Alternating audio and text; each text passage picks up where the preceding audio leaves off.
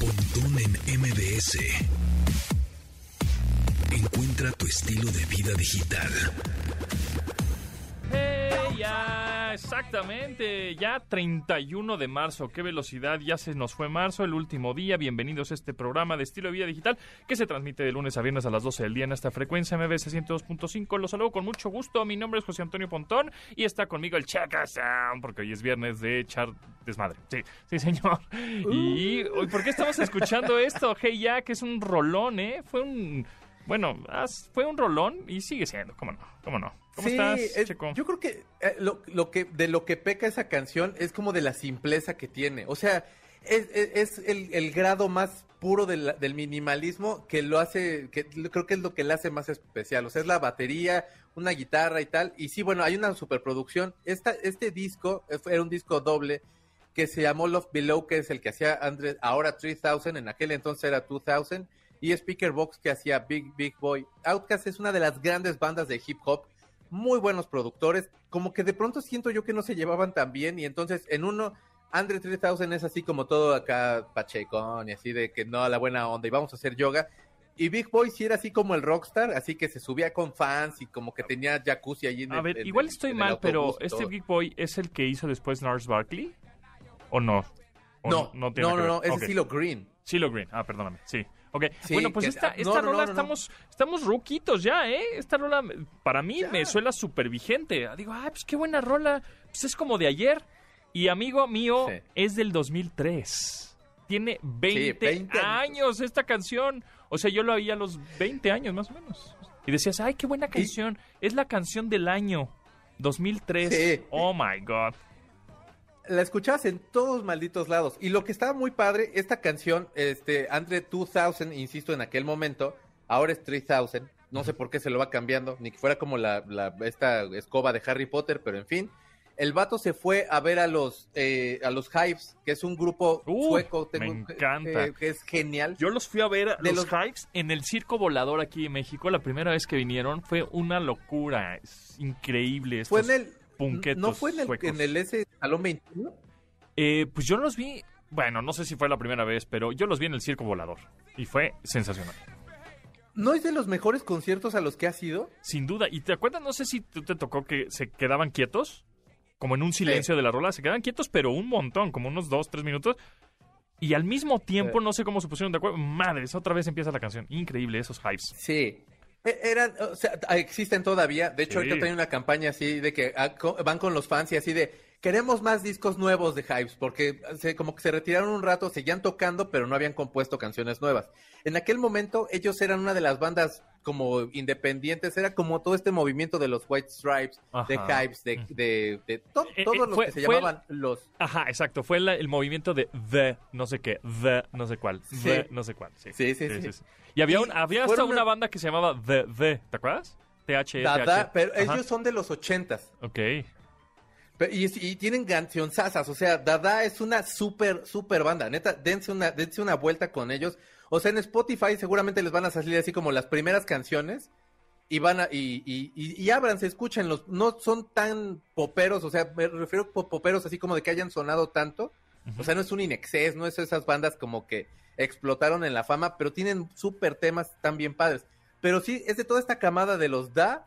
Y entonces los, este Andre fue a verlos y una de las canciones que le gustó decidió copiar un poquito la estructura y sacó Hey Ya, ya en esta versión como muy fuera de lo que te- de lo que estaban haciendo que era hip hop y todo eso. Todo Oye, esto te lo cuento. Ajá, cuéntamelo. ¿Por qué estamos escuchando Hey Ya? Porque llevamos cuatro minutos de hablando de música, pero no sé cuál fue el objetivo de poner Hey Ya de Outkast, una canción que tiene 20 años. En Estados Unidos es el día nacional de ellos del prom day, o sea, como de la graduación o de estas fiestas de graduación que se hacen con tus amiguitos de, de la escuela. Ya, ya, ya. ¿Tú te acuerdas de, Hey, de algún, o sea, en la prepa tuviste en la secundaria? Eh, ¿Una alguna fiesta? Eh, sí, puede ser que en prepa haya tenido alguna fiesta, sí. Sí, como no. No me acuerdo, ¿eh? Yo era bastante antisocial, tanto en, en, secu- en secundaria no tanto, pero en prepa sí fui bastante antisocial. Este, entonces puede que sí haya tenido alguna fiesta. Y, y ¿sabes qué? Que seguro, Ah. seguro no fui. No, ¿A ninguna? Es que yo creo Sí, que por algo nos llevamos bien. Algunas, yo creo que algunas, así como de, bueno, pues ándale, voy para que no digan, ¿no? Pero así que me encantaba ir a fiestas así, mm, no Eh. tanto, no tanto. Yo tengo amigos que siempre presumen de, me voy a ver con mis amigos de la primaria. Lo- hay, hay banda que se ve hasta con sus amigos de kinder. Ajá. Yo no tengo amigos de más que de la universidad y, y San se acabó. Pero lo que sí, es que sí fui al de secundaria, este, y fue el último día que anduvimos, la novia que duré con ella tres años ahí en la secundaria, pero el de la prepa, primero me corrieron de una prepa y luego de otra sí ya no me corrieron, y de la que no me corrieron, este, hicieron la graduación y tampoco fui, me dio flojera. Y de ahí como que me, me agarró como el de, ay, qué, qué, qué hueva andar yéndome a, la, a la graduación y así. Y la, re- la regresada siempre es lo que me da flojera, ¿sabes? Sí, sí, yo tampoco fui, pero, pero sí me gustaba mucho la, esta música. O sea, Ya. Es buena, es buena rola, Ya de Outcast. Sí. Este, y Sí, sí, sí, sí. efectivamente la siguen poniendo en este tipo de, de eventos. Pero ¿cuál otra, así, otra, otra, otra, más bien, otra canción de graduación? Como cuál sería? Mm. La de OV7. Fíjate, No me voy si me amarras a tu corazón. ¿Esa? ¿Es de graduación? Sí, claro. Bueno, a mí me tocó esa. ¿Cómo se llama? No me voy. ¿No me voy? Uy, no. De esa si sí me no, no. amarras a tu voy. corazón. órale, no. por siempre. Esta, no. a ver. Este creo que jamás lo he vivido. Ay, las golondrinas o qué son las. ¿Esta es así como de Sí. graduación? Sí, claro. Fue de. A mí me tocó en la secundaria, en la prepa. En, en León. Ajá. Ay, ahora resulta que en México esa no se usa. Sí, pues así como, está así medio provinciana, ¿no? Ah, no es cierto. No es cierto, Dianis. Pues es que Dianis, Dianis. No, nunca lo he oído. Ay, saludos a los Caligaris que van. Estaban los Caligaris ahorita, ¿verdad? Sí. Eh, Pasando por la cabina. Que nos hagan Ah, una, ¿sí? nueva, ¿Ahí una nueva canción. Sí, por aquí andan, sí. Oye, Ay, ¿tú fuiste, salúdenmelos. fuiste tú al Vive Latino? Fui el domingo, No. el segundo día. Ah, ¿Y qué tal bien? Bien. Creo que tenía rato que no sentía tanto frío en un festival. Este, este año hizo frillecito, muchísima tierra, mucha, mucha ¿Mucha tierra. tierra? Y fíjate que ahí en redes sociales estaba leyendo así de que lo sentían desangelado. Yo creí que había sido yo. Para mí fue un vive diferente porque llevé a mi criatura. Entonces Ajá. andaba yo como el pipila cargándola, Ajá. porque es medio flojis y no camina. Ajá. Y la neta es que nunca pregunté si podía llevar o no carriola. ¿Y si podías? Y sí se puede llevar carriola. Ah. Pero no sé si es porque, insisto, es el primero que vivo así, pero sí llevan un chorro de Sí, niñitos, hay ¿eh? muchos niños, sí, como no. Sí, sí, Sí, sí. pues, es que es eso, no vas. Es una actividad, sí, prácticamente familiar. ¿Y artistas que te hayan gustado, que hayas visto y que dices, ah, está Ah, pues por cultura general, obviamente fui a ver a los Red. Este, Queremos los de Chili Peppers. los vi hasta ribototota. ¿En y yo los escuché muy bien, pero fans, fans, fans Ajá, eh, ajá. quedaron decepcionados. ¿Por qué? Como que, pues no sé, como que dicen que les faltó punch, que les faltó este, pues no sé, es que no sé qué como fanáticos les haya... A mí un- un- una fanática me dijo que no tocaron esta canción y es increíble. Y a eso podemos sumarle, o sea, eso creo que entra en lo de, pues les faltó punch. Mira ¿Cómo nomás no? qué bonito bajo. No, es que de que tocan impresionantes y, y sí chaborruquean bien cañón. Sí, bueno, pues ya están rucos, ya son, son más grandes que nosotros. Sí, ya. Pero bueno, los y mucho. Pero sí, a mí... Ya lo ves a, a Flea, ya lo ves y ahorita estuvo, salió en una película y la verdad ya se ve bien cansadón. Sí. Y Anthony Kiddis, la verdad, o sea, sigue teniendo gran físico, pero cada día es más Diego Verdaguer que Diego Verdaguer mismo. o sea, Exactamente, pues es que miran, Flea, bajista y tiene multiinstrumentalista, como 60 y algo, ¿no? tiene 60 años y sigue rockeando. Y oye, pues, aparte, está bien. eran adictos a la heroína, cabe mencionar, digo, o sea, hasta eso yo ¿Eso te pensé que iban a durar menos, porque sí eran muy adictos a las drogas estos cuates. De hecho, Under the Bridge, muchas canciones de esas hablan de cuando estaban en esas etapas de, de drogas fuertes. Anthony Kiddis, su papá, era actor, ahí de esos segundones, así de esos de, de películas como de clasificación B que les llaman en Estados Unidos, que son de películas de súper bajo presupuesto, y el Don Ruquillo fue el que lo, in- lo inició en las drogas, y aparte ¿El papá? fue el que le decía de, de- del papá, y aparte le decía así de, ah, mijo, mira, te traje esta chava como para ver si, si, este, si están juntos o este día nada más. Que era así de wow. Y sí, ¿Sí sabría sí, o ese sea, señor cuál era su ¿Pensaban papel? ustedes en Luis Rey así como un papá ejemplar de ese tipo? Pues aquí está también el papá de Anthony Kiddis, que, Que era no terrible. Órale, bueno, pues Flea, el bajista, salió, como bien decías, Checo, en películas. Ha salido en Suburbia en 1983, esa película. Salió en Back to the Future 2, este Flea, Sí. en la- esta película del 89. También en la parte 3 de Back to the Future en el 90. Eh, Salió en El Gran Lebowski en el 98. Gran y película. por ahí eh, ha salido ahí en, en, eh, la última, la más reciente, fue eh, una de Obi-Wan Kenobi en la plataforma Disney Plus. Ahí está. Ajá. Ah, Salió Flea, el bajista de Chili Un Peppers. antesito, porque que- creo que el año pasado salió en una que sí fue mainstream, pero no me acuerdo, sale como de mayordomo o algo así, pero ahorita no me acuerdo. O sea, él estará sí, como en una agencia de, de extras. O sí ¿Flea? es como. Yo creo que es amigo de muchos Sí, de ¿no? ahí. Entonces dice, oye, yo quiero participar. Todos Ándale, son mafia allá en Los, Ángeles, Sí. en Los Ángeles. Sí, exactamente. Entonces ahí de ahí sacan, sacan chamba y todo. Continuamos después del corte con Pontón en MBS. Estamos de regreso con Pontón en MBS. Rolón, super soundtrack de esta super película. Que ya después, la 2, la 3, bueno, qué decir, la 4 ya, la 4 es una basura absoluta para mi gusto. Y la 2 y la 3, pues alargaron un poco el chiste. Sin embargo, la 1 es definitivamente una película que fue un parteaguas. Este, es que me llegó una notificación que me dijo, ah, compadre, tienes que hacer cosas. Sí, ahorita las hago. Muy bien, bueno.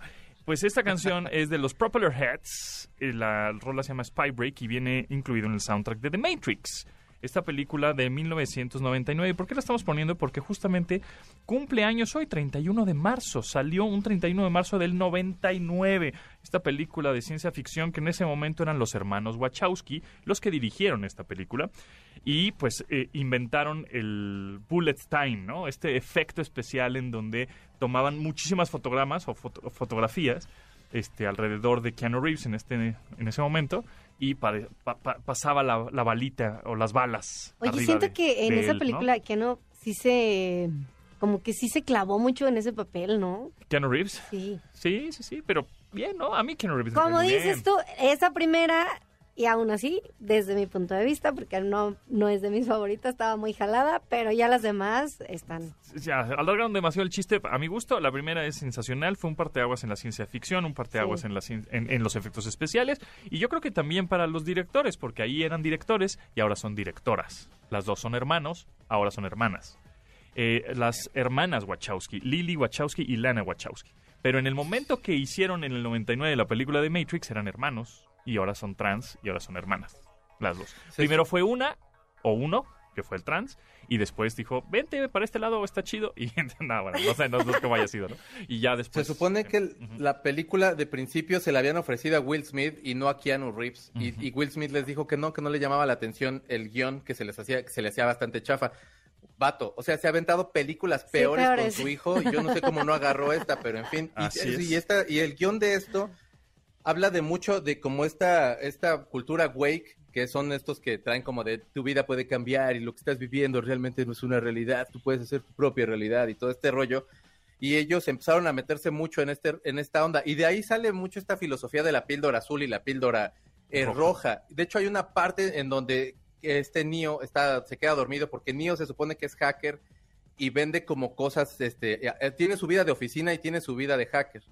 El tipo se queda dormido y entonces este, le llaman por teléfono, le dicen que siga al conejo blanco y llega una chava y trae tatuado un conejo blanco. Él tiene que seguirle, llega a un lugar donde conoce a, Trinity, que es la que se va con la que se va a enamorar para siempre. Lo que es esa referencia al conejo blanco es de Alicia en el País de las Maravillas, porque se supone que Alicia es una chava que quiere salir también de su realidad porque sabe que todo lo puede que lo puede cambiar o que puede de alguna forma alterar lo que está viviendo.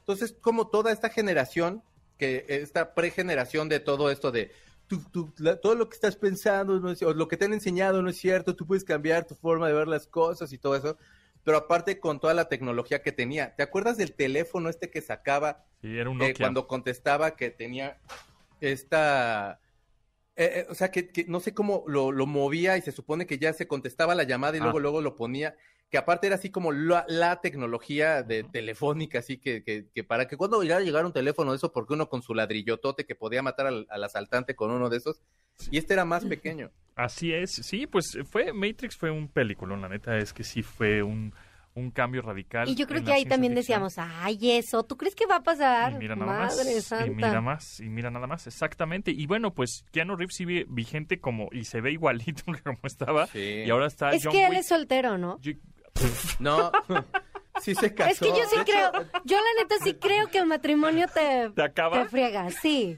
No, de ¿Sí hecho no, tiene- gente? la historia de Keanu Reeves Pero es mira, bastante se- triste. lo dijo una mujer, es, es soltero, por eso está bien conservado, casi que sí.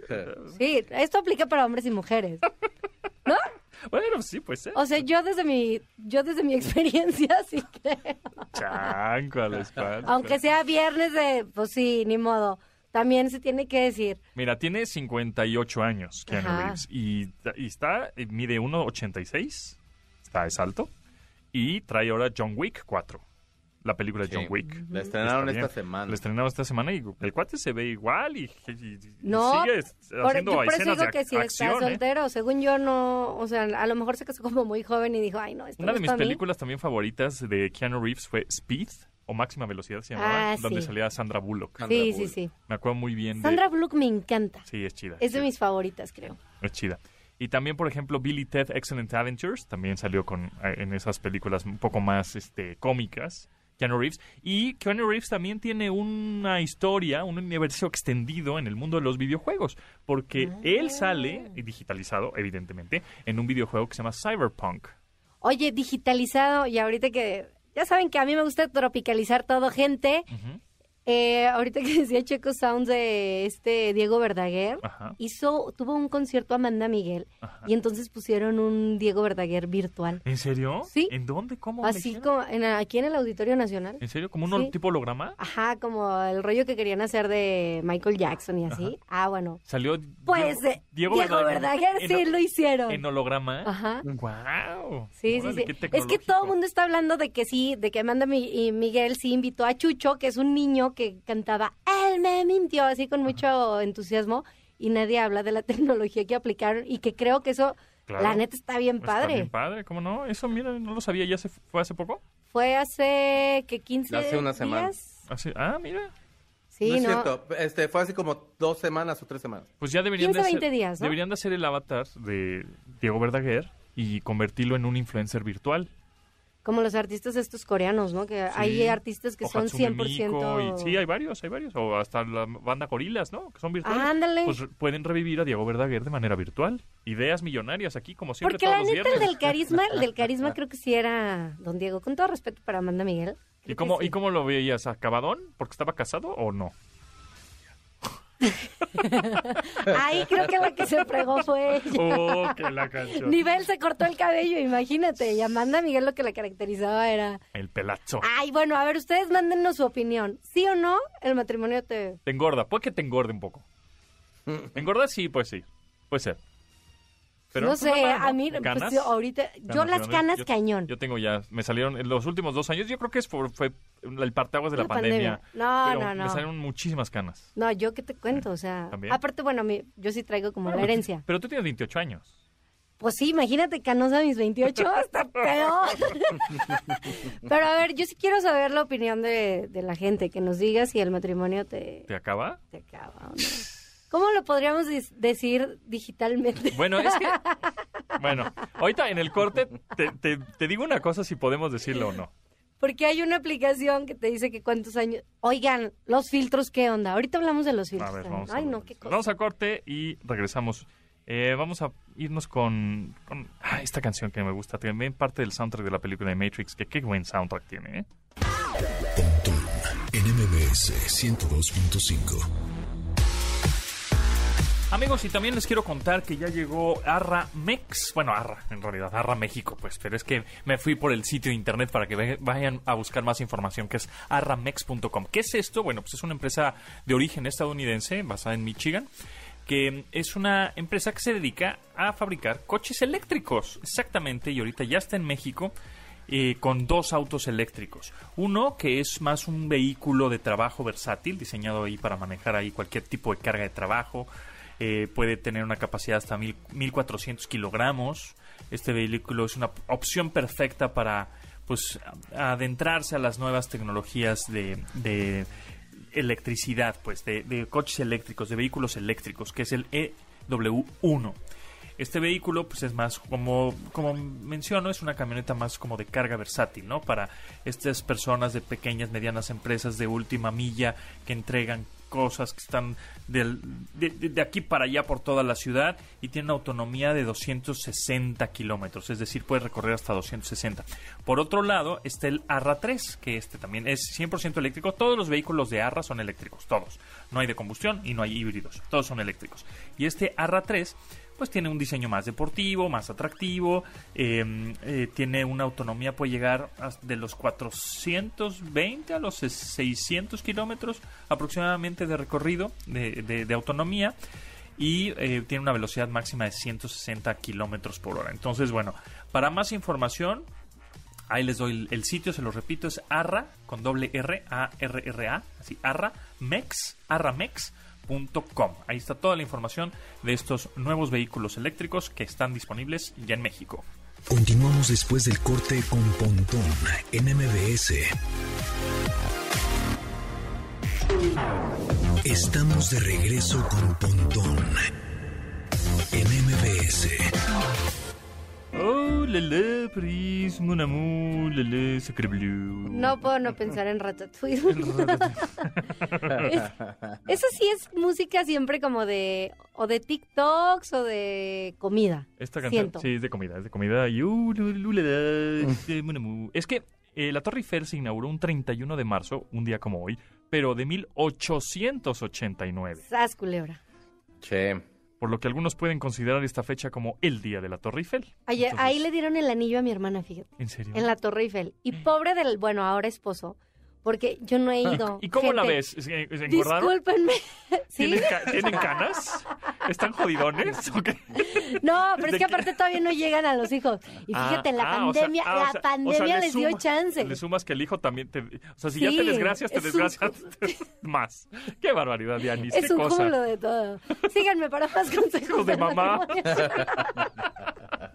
De Fonseca 10 para más consejos de que no se casen, no tengan hijos. Yo, la, neta, si veo a alguien... Que se va a casar, les digo que no. muy joven, sí les digo que no. Bueno, pero... Te lo, te lo juro. ¿Tú, ah, cuántos años te casaste? A los 31. Ah, no. ah, pues muy bien, yo también. Sí. 31 está bien. Y la neta, ya viviste hubiera podido aguantar un poquito. ¿Y a los cuántos años tuviste a tu hija? Alexa a los 33. Ay, ya van a sacar cuentas, ¿no? A los 35. Ah, sí. No, sí le disfruté, cañón. Ah, pues está bien. Ah, entonces no está tan, mal. O sea, todos tus 20 y casi todos tus 30 te la pasaste Muy bien. Por eso yo les digo, no lo hagan. Que creo que es diferente. O sea, también cuando es. Eh, bueno, la gente que es joven tiene otras oportunidades. Pero ahí te va la historia. A ver. Ya ven que a mí me gusta ventanear a todo mundo en uh. el radio. Sí. Mi cuñado le tiene miedo a las alturas que es el que el que le dio el anillo a tu le hermana dio el anillo en la, Torre, Eiffel. Ajá. Iban al festival este de música electrónica. Ah, pero se lo dio arriba, o sea, sí, trepado sí, sí, en arriba, en el entiendo que hay dos niveles. es que no he ido, discúlpenme. No he ido, entonces fue en el primero y todos le dijimos, qué mensa azul, le hubieras dicho, ahí arriba te contesto, porque le dijo que sí y entonces ya no subieron, porque este chavo le, tiene, miedo. a las alturas. Oigan, pero también siento que he visto muchas imágenes de que piden matrimonio a ellas y ya con unas letras inmensas. El hijo de Vicente Fernández, Vicente Fernández Jr., fue a pedir el matrimonio allá, que no sé si, si se va a casar. pero así, la, la alfombra roja, como que siento que le están denigrando. ¿A ti cómo te pidieron un matrimonio? A mí en una cabina de radio. ¿Ah, en serio? Sí. ¿Cómo fue? ¿El aire? Sí, un sábado. Ajá. Tengo el anillo, púmbale, ¿así? Sí, y yo a mí no me caía el 20 Sí, aquí. ¿CDMX? Sí, aquí. ¿Al, aire? ¿Hay, podcast? Veníamos de, veníamos de fin de semana. Veníamos de fin de semana y para los que no sepan, pues mi marido es locutor, ¿verdad? Entonces, le dijo al... Según esto, le dijo al, al programadora en ese entonces que si le daba chance de entrar al aire Ajá. Y este y entró, se suponía que veníamos solamente por unos boletos de Alejandro Fernández y yo dije, ya fregué, Ajá. me va a tocar ver a Alejandro Fernández. Ajá. No, me tocó matrimonio. Me tocó y le dijiste que sí al aire. Sí, y aparte me tardé un chorro. Por ahí debe de estar el video. Ahí, ¿Y pusiste, pusieron alguna Es canción que de yo fondo no, o algo así? haz de cuenta, no me caí el 20 porque yo lo estaba grabando porque tenía mucho que no estaba... Locuteando. Ajá, que no hacía locución. Y estaba muy emocionado, pero no era por estar haciendo locución, sino que estaba nervioso porque me iba a pedir matrimonio. Y en el estudio acá de televisión, de, de Ah, de- que ahora es... No, Como de tele. Ajá. sí, como está de tele, bueno, donde hacen los musicales, Ajá. zorrájales que ahí estaba toda la familia. Ah, o sea, uh, Ajá, ahí estaba... o sea, fue aquí. Sí, Aquí. aquí al lado. Aquí al lado. Oh, Ajá. oh. Y entonces yo soy bien curiosa y había, hay una cortina y entonces Pollo temía porque yo abriera y ya siéntate. Y yo, no, pues estoy viendo, tranquilo, y paseándome por toda la cabina y así. Ah, es que sí, hay unas cortinas que son las que dividen entre la cabina de EXA y el estudio este Entonces, de si yo abría esas Ve- cortinas, veías a toda la familia. iba a ver a toda la familia. Sácatelas, babucha. Sí. Y, ¿Y si la- abrían la puerta del ve- y- estacionamiento. Y, quién, y quién abrió las cortinas después para que te enteraras que estaba tu, tu- tu familia ahí? Ah, no, pues ya él abrió. Él ya abrió. cuando- Pero es que a mí no me caía el 20, o sea, como que voy a hacer la pregunta más importante al aire y no sé qué, y yo grabándolo. Ah, De sí. buenas, Ajá. fíjate, ¿hace cuánto nos casábamos que traía yo un iPod? Ok, Con lo que lo estaba grabando era un iPod. un iPod Touch. Ajá. Mm, mira, Y, y pues ya, hace como fue. 10 años. pues. No, ocho, No, menos. como nueve. Como nueve, sí, ahí está. Sí, Órale. oye, sí, ya. ¿Ves? Por eso, renovarse o divorciarse. Es que, fíjate que, no sé, no sé, Checo. Tú vas bien, Checo, ¿eh? Tú no vas sé- bien. no Sigue sé, por el Checo. 25. No, yo estoy bien así, muchísimas Si tú gracias. sigues Las a- anécdotas están bien padres, pero A Dianis así yo me quedo, chavos. en, redes sociales. No sé si las, las sigues. Pues yo de repente las sigo y pongo, pone un screenshot de un tweet de pollo, ¿no? Ajá. En sus Pero no es stories. screenshot, ya está bien padre que de Twitter puedes compartir Ah, directo en Instagram. claro. Oigan, eso también está bien padre. Eso está Me padre. gusta mucho. Sí, tienes razón. Abres Twitter y entonces a la hora de ¿La compartir... flechita? La flechita, exacto, y compartes el tweet directo, ya no haces un screenshot. Sí, que no anden razón. diciendo que uno altera cosas. Ah, es correcto. Entonces, de repente, pues sube ese tweet a su cuenta de Instagram en sus stories. Y entonces yo no entendí, puso, eh, ¿qué pusiste? ¿Renovarse o divorciarse? Ajá. Hemos decidido. Hemos de decidido, arroba de Fonseca 10, este, y yo, y ponen cuatro emojis. Un policía, un corazón rojo, y dos osos, o sea, dos birds, dos, dos osos. Y yo de idiota, así idiotísimo. ¿Cómo? No entiendo así un DM, ¿no? Un mensaje. ¿Cómo no entiendo? Policía, corazón. Pero no fuiste el único, ¿eh? oso, oso. O sea, como... Y me dice, sí, poliamorosos. Y yo, ¡Oh, my God! Y ya, ya, Órale. sí, ya puse emoji de, ¡Oh, my God! Sí. Dijo que sí. Dijo que, Pero- o sea, él te propuso matrimonio hace nueve años y tú le propusiste eso hace... No, no, no. y, él lo y dijo. dijo que sí. Él lo dijo, él lo dijo. Él me lo propuso. Nuevamente, él hizo la propuesta. Ah, oh, la, la. Mira, pero rojo me no sé si sí me la va a hacer efectiva. Ah, o sea, ¿fue Ah. broma? Pues no sé, yo le dije, a ver, públicalo, porque como que para él, ya cuando lo publicas, cuando lo haces en redes sociales, es como oficial. Justo Pues es esa vez del matrimonio, Ajá. me dijo, ya cambiaste tu estado en Facebook. Oye, espérame, o sea, hace cinco minutos.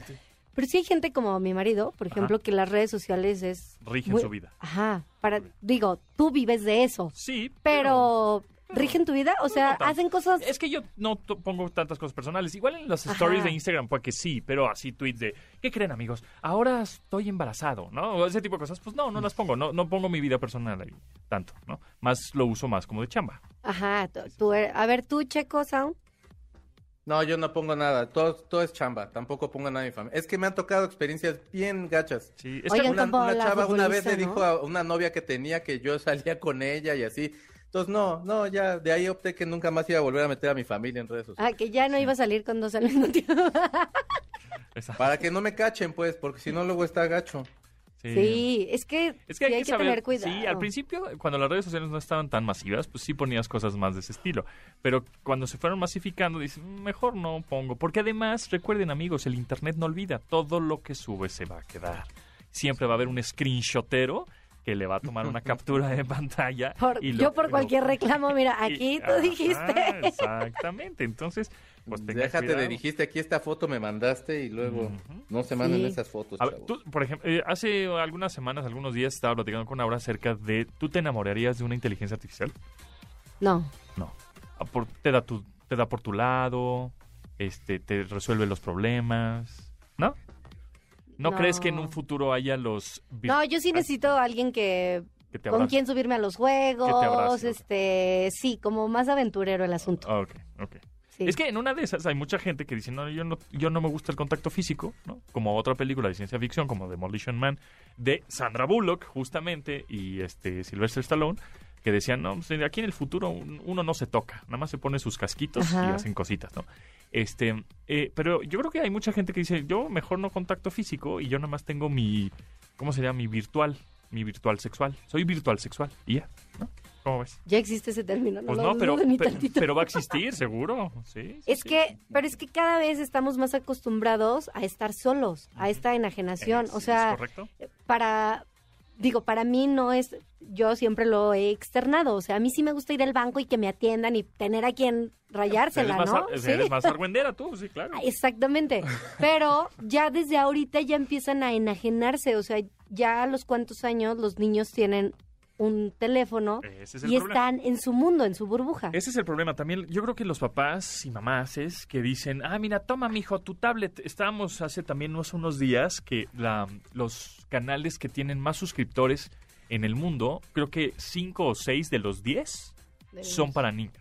Entonces eso quiere decir que las mamás y los papás les ponen la tablet, les ponen YouTube y se, des- de- se desentienden y les dan este chupón digital a los niños para que se entretengan. Y está mal porque efectivamente pues los está haciendo de que, ah, pues ese es, esa es mi vida digital y, y mi vida es más digital que análoga, pues no, ¿no? Tiene No, y emocionalmente también. O sea, el problema de que demos esta, de que soltemos así los teléfonos, es que ellos también quieren todo inmediato. Así es. O sea, como, como así es su vida digital, así lo quieren a la realidad. Así Y es bien complicado. Así es, entonces hay que tener ese equilibrio y decirle, no, niño, no vas a tener tablet. Mi hijo, por ejemplo, yo tengo muchas tablets en la, en la casa, pues evidentes razones, porque me las prestan, porque las reseño, porque las estoy probando, no tiene.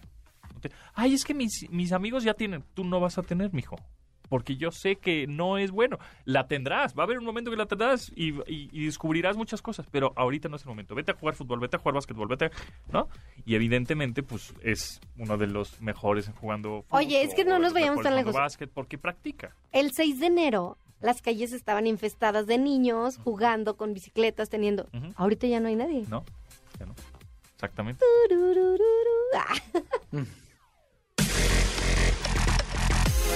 Continuamos después del corte con Pontón en MBS.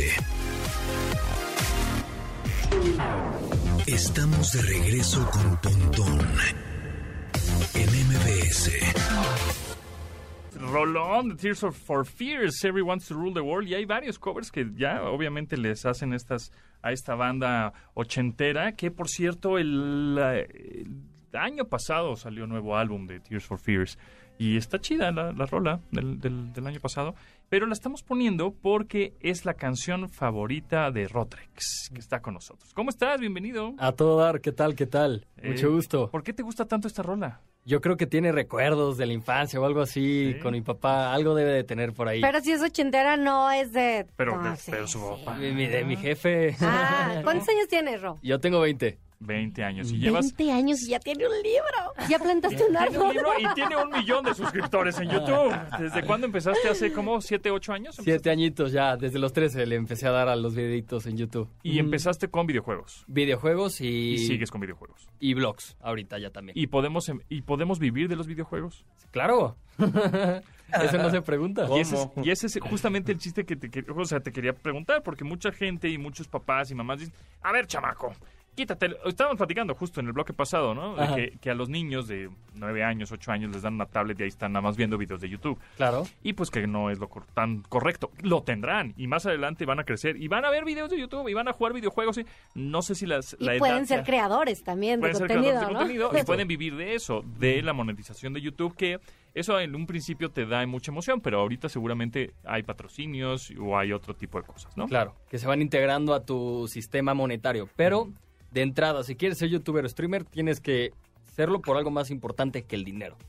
Eso que, Es que es que lo tú empezaste a decir... Una pasión por crear contenido en plataformas. y A ver, pero y- cuando tú empezaste, no, no dijiste, ay, voy a crear contenidos. O sí. O sea, ya empezaste con esa visión a los 13 años. En el fondo me gustaba grabarme y subirlo. No sabía por qué.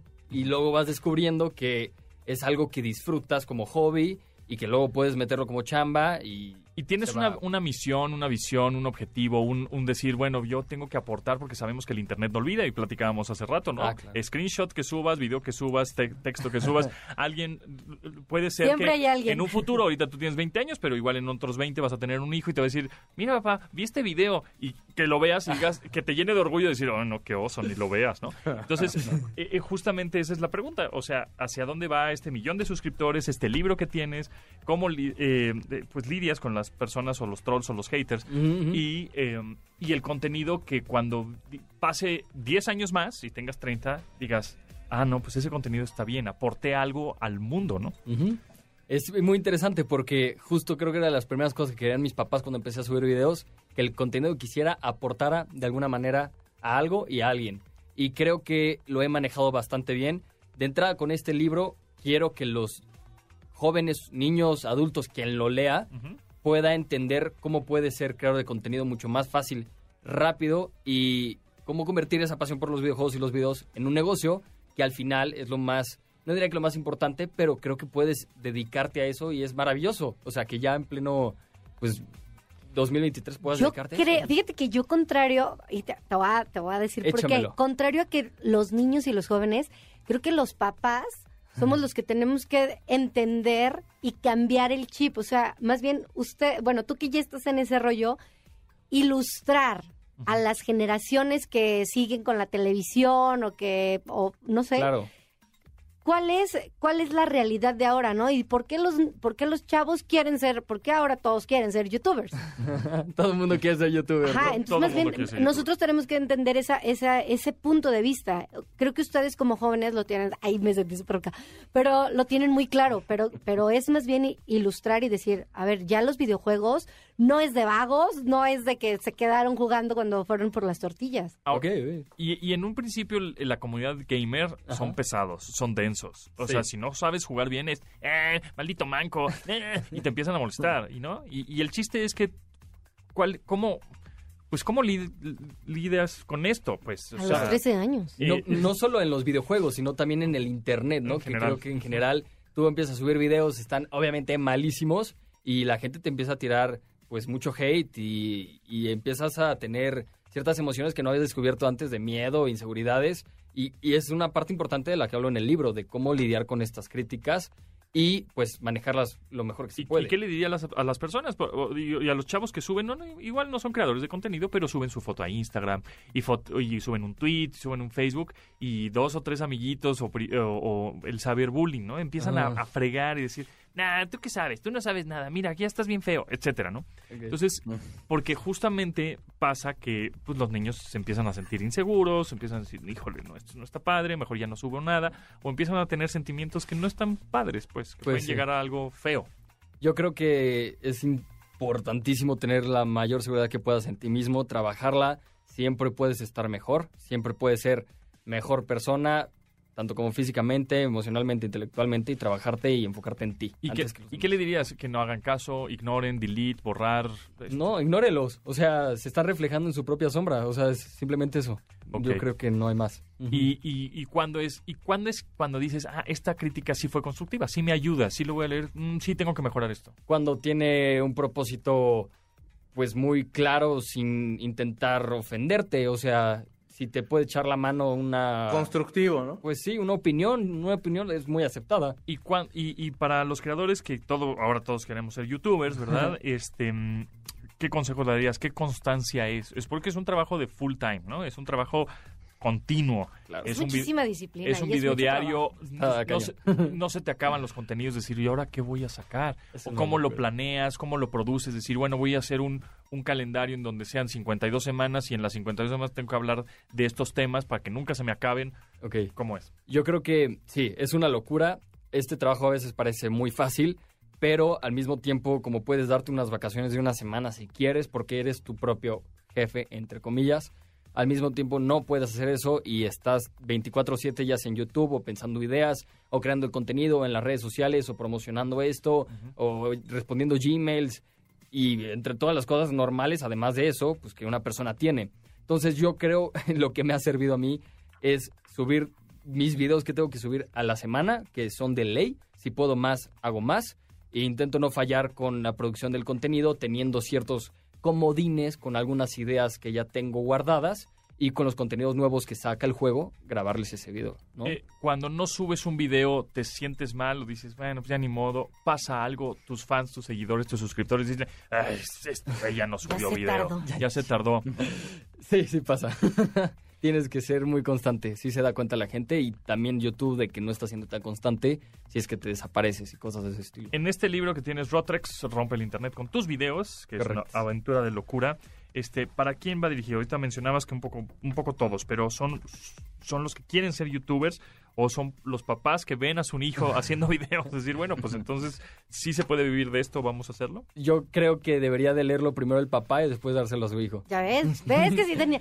¿Ya ves, mijito? Está bien, está bien. Toda la Oye, razón. Ahora oye. que lo pensé bien. ¿Cómo, cuánto, cuánta gente trabaja ya contigo? Porque, pues, a lo mejor al principio, pues sí, tu papá te grababa. ¿Cómo empiezas? ¿Cómo empieza este, este trabajo y, y cómo lo conviertes En- en un trabajo? un trabajo formalón. Ahora, yo creo que todo empieza cuando eh, tienes dinero suficiente como para pagarle a otros eh, a otras personas que te puedan ayudar, porque al principio te tienes que echar toda la chamba, desde el grabarlo, editarlo, las eh, las imágenes que llaman miniaturas para que vean el video en YouTube, pues los títulos, todo. Y es que aparte ya los diferentes formatos también es más chamba. En siete años Sí, que llevas, todo. ¿al- ¿alguna decepción que hayas dicho, uy, la regué, uy, creo que no hubiera hecho esto, creo que no hubiera subido este video, lo borré, tuve que pedir disculpas, o tuve una persona en producción que me jugó mal? Ok, estoy intentando analizar. Hasta eso he, he mantenido una imagen muy limpia, porque realmente soy un personaje, sí, pero en la vida real tampoco hago cosas que no creo que son correctas. O sea, hago... O sea, como te comportas, que, que lo hemos dicho en varias ocasiones también en este programa, así como te comportas en tu vida online, te comportas en tu vida offline, ¿no? No siempre. Ok. Sí tiene cierto... Que por aquí me gusta más la fiesta que en los videos, pero eso ya lo saben mis suscriptores, solo no lo muestro. O sea, porque no creo que es algo que, que pueda aportar valor. Ok, Simplemente es parte de mi vida, pero ¿por qué tengo que mostrar todo, no? ok. No se trata tampoco de O eso. sea, sí, dentro de ser, de, de, de ser una persona tan pública, de todas maneras mantienes esa parte, pues digo, por así decirlo, privada, ¿no? Si no te vuelves loco, o sea, sí necesita también tener un cierto privilegio de privacidad como cualquier persona. Llegas a tu casa y dices, ok, pues es mi Y casa. bueno, ¿no? consejo Y- también para videos que justo me imagino les te, te ha tocado que alguien te hace un screenshot. Es que en el, en el minuto 3.55 de tal video y van cuadro por cuadro, salió tu dirección, salió tu teléfono, salió algo privado. Ok. Eh, ¿Te ha sucedido o qué sí. consejo les Sí, sí me ha pasado. Una vez se filtró mi celular. No. Sí, estuvo tremendo. Mensajes por todos lados, llamadas, estaba en la escuela y empezaron así de que el celular explotó, yo creo. Eh, no, lo, no, no lo recuperar ese cel, porque hasta quitarle el chip y quemarlo. se filtró el celular. Se, se filtró tu número telefónico. número telefónico. Entonces, por eso hay que tener cuidado en todo, cada vez que subes un video, ¿no? Porque Sí, con tu no. información privada. todo lo que es privado hasta tu casa, que la ventana se ve la calle de al lado del parque famoso de donde vives, pues das dando indicadores de dónde pueden encontrarte y la gente es Clavada. entra a Google Maps y Claro. Voy a buscar esto que estaba cerca de esto para No, encontrar el ángulo. O Fíjate sea, que ah, está sí, loco, ¿no? yo, yo lo que sí siempre he dicho es como las historias de Instagram, subirlas en el momento real, a mí se me hace bien peligroso. Y, Ah, sí. y digo, no soy una persona pública, pero, o sea, ese tipo de cosas, porque luego si hay gente... Sí, sí, tremenda. Muy bien. Hay que tener cuidado. Oye, pues ¿en dónde te seguimos y en dónde nos suscribimos? Claro que sí. Pues bueno, eh, me pueden encontrar a mí en YouTube como Rotrex, en redes sociales igual como Rotrex. Eh, y el libro lo pueden estar adquiriendo ya físicamente en tiendas aquí en México como Gandhi, Liverpool, eh, El Sótano y Mix Up. Muy bien. si- si buscas Está padre porque libro, está, muy, está gráfico. Sí, está entonces, claro, muy, muy lúdico, sí. ¿no? Muy, muy, muy fácil. de- Señores, fácil si de leer. ustedes ven a sus hijos con aptitudes, este, como para hacer YouTube, Ándale, ese libro perfecto. Ese libro. Pues ahí está. Muchas gracias, Rotrex. Muchas gracias. Ahí estaremos suscribiéndonos y siguiéndote en tus redes sociales. Gracias. Gracias a ti, Dianis. Nos vemos. Nos vemos, que tengan buen fin de semana. Adiós, yo soy Diana Fonseca y me siguen en De Fonseca 10. Checo Sound, ¿en dónde te seguimos y escuchamos? Arroba Checo Sound en YouTube, también síganme. Y mañana tengo un programa, se llama A-Track y es a las 7 de la noche, los espero. Muy bien, pues nosotros nos escuchamos el lunes a las 12 del día. Pasen buen fin de semana y pues se acabó el mes, amigos, se acabó el mes. Mi nombre es José Antonio Pontón, pásenla muy bien. Hasta luego, bye. Pontón en MBS. Te espera en la siguiente emisión.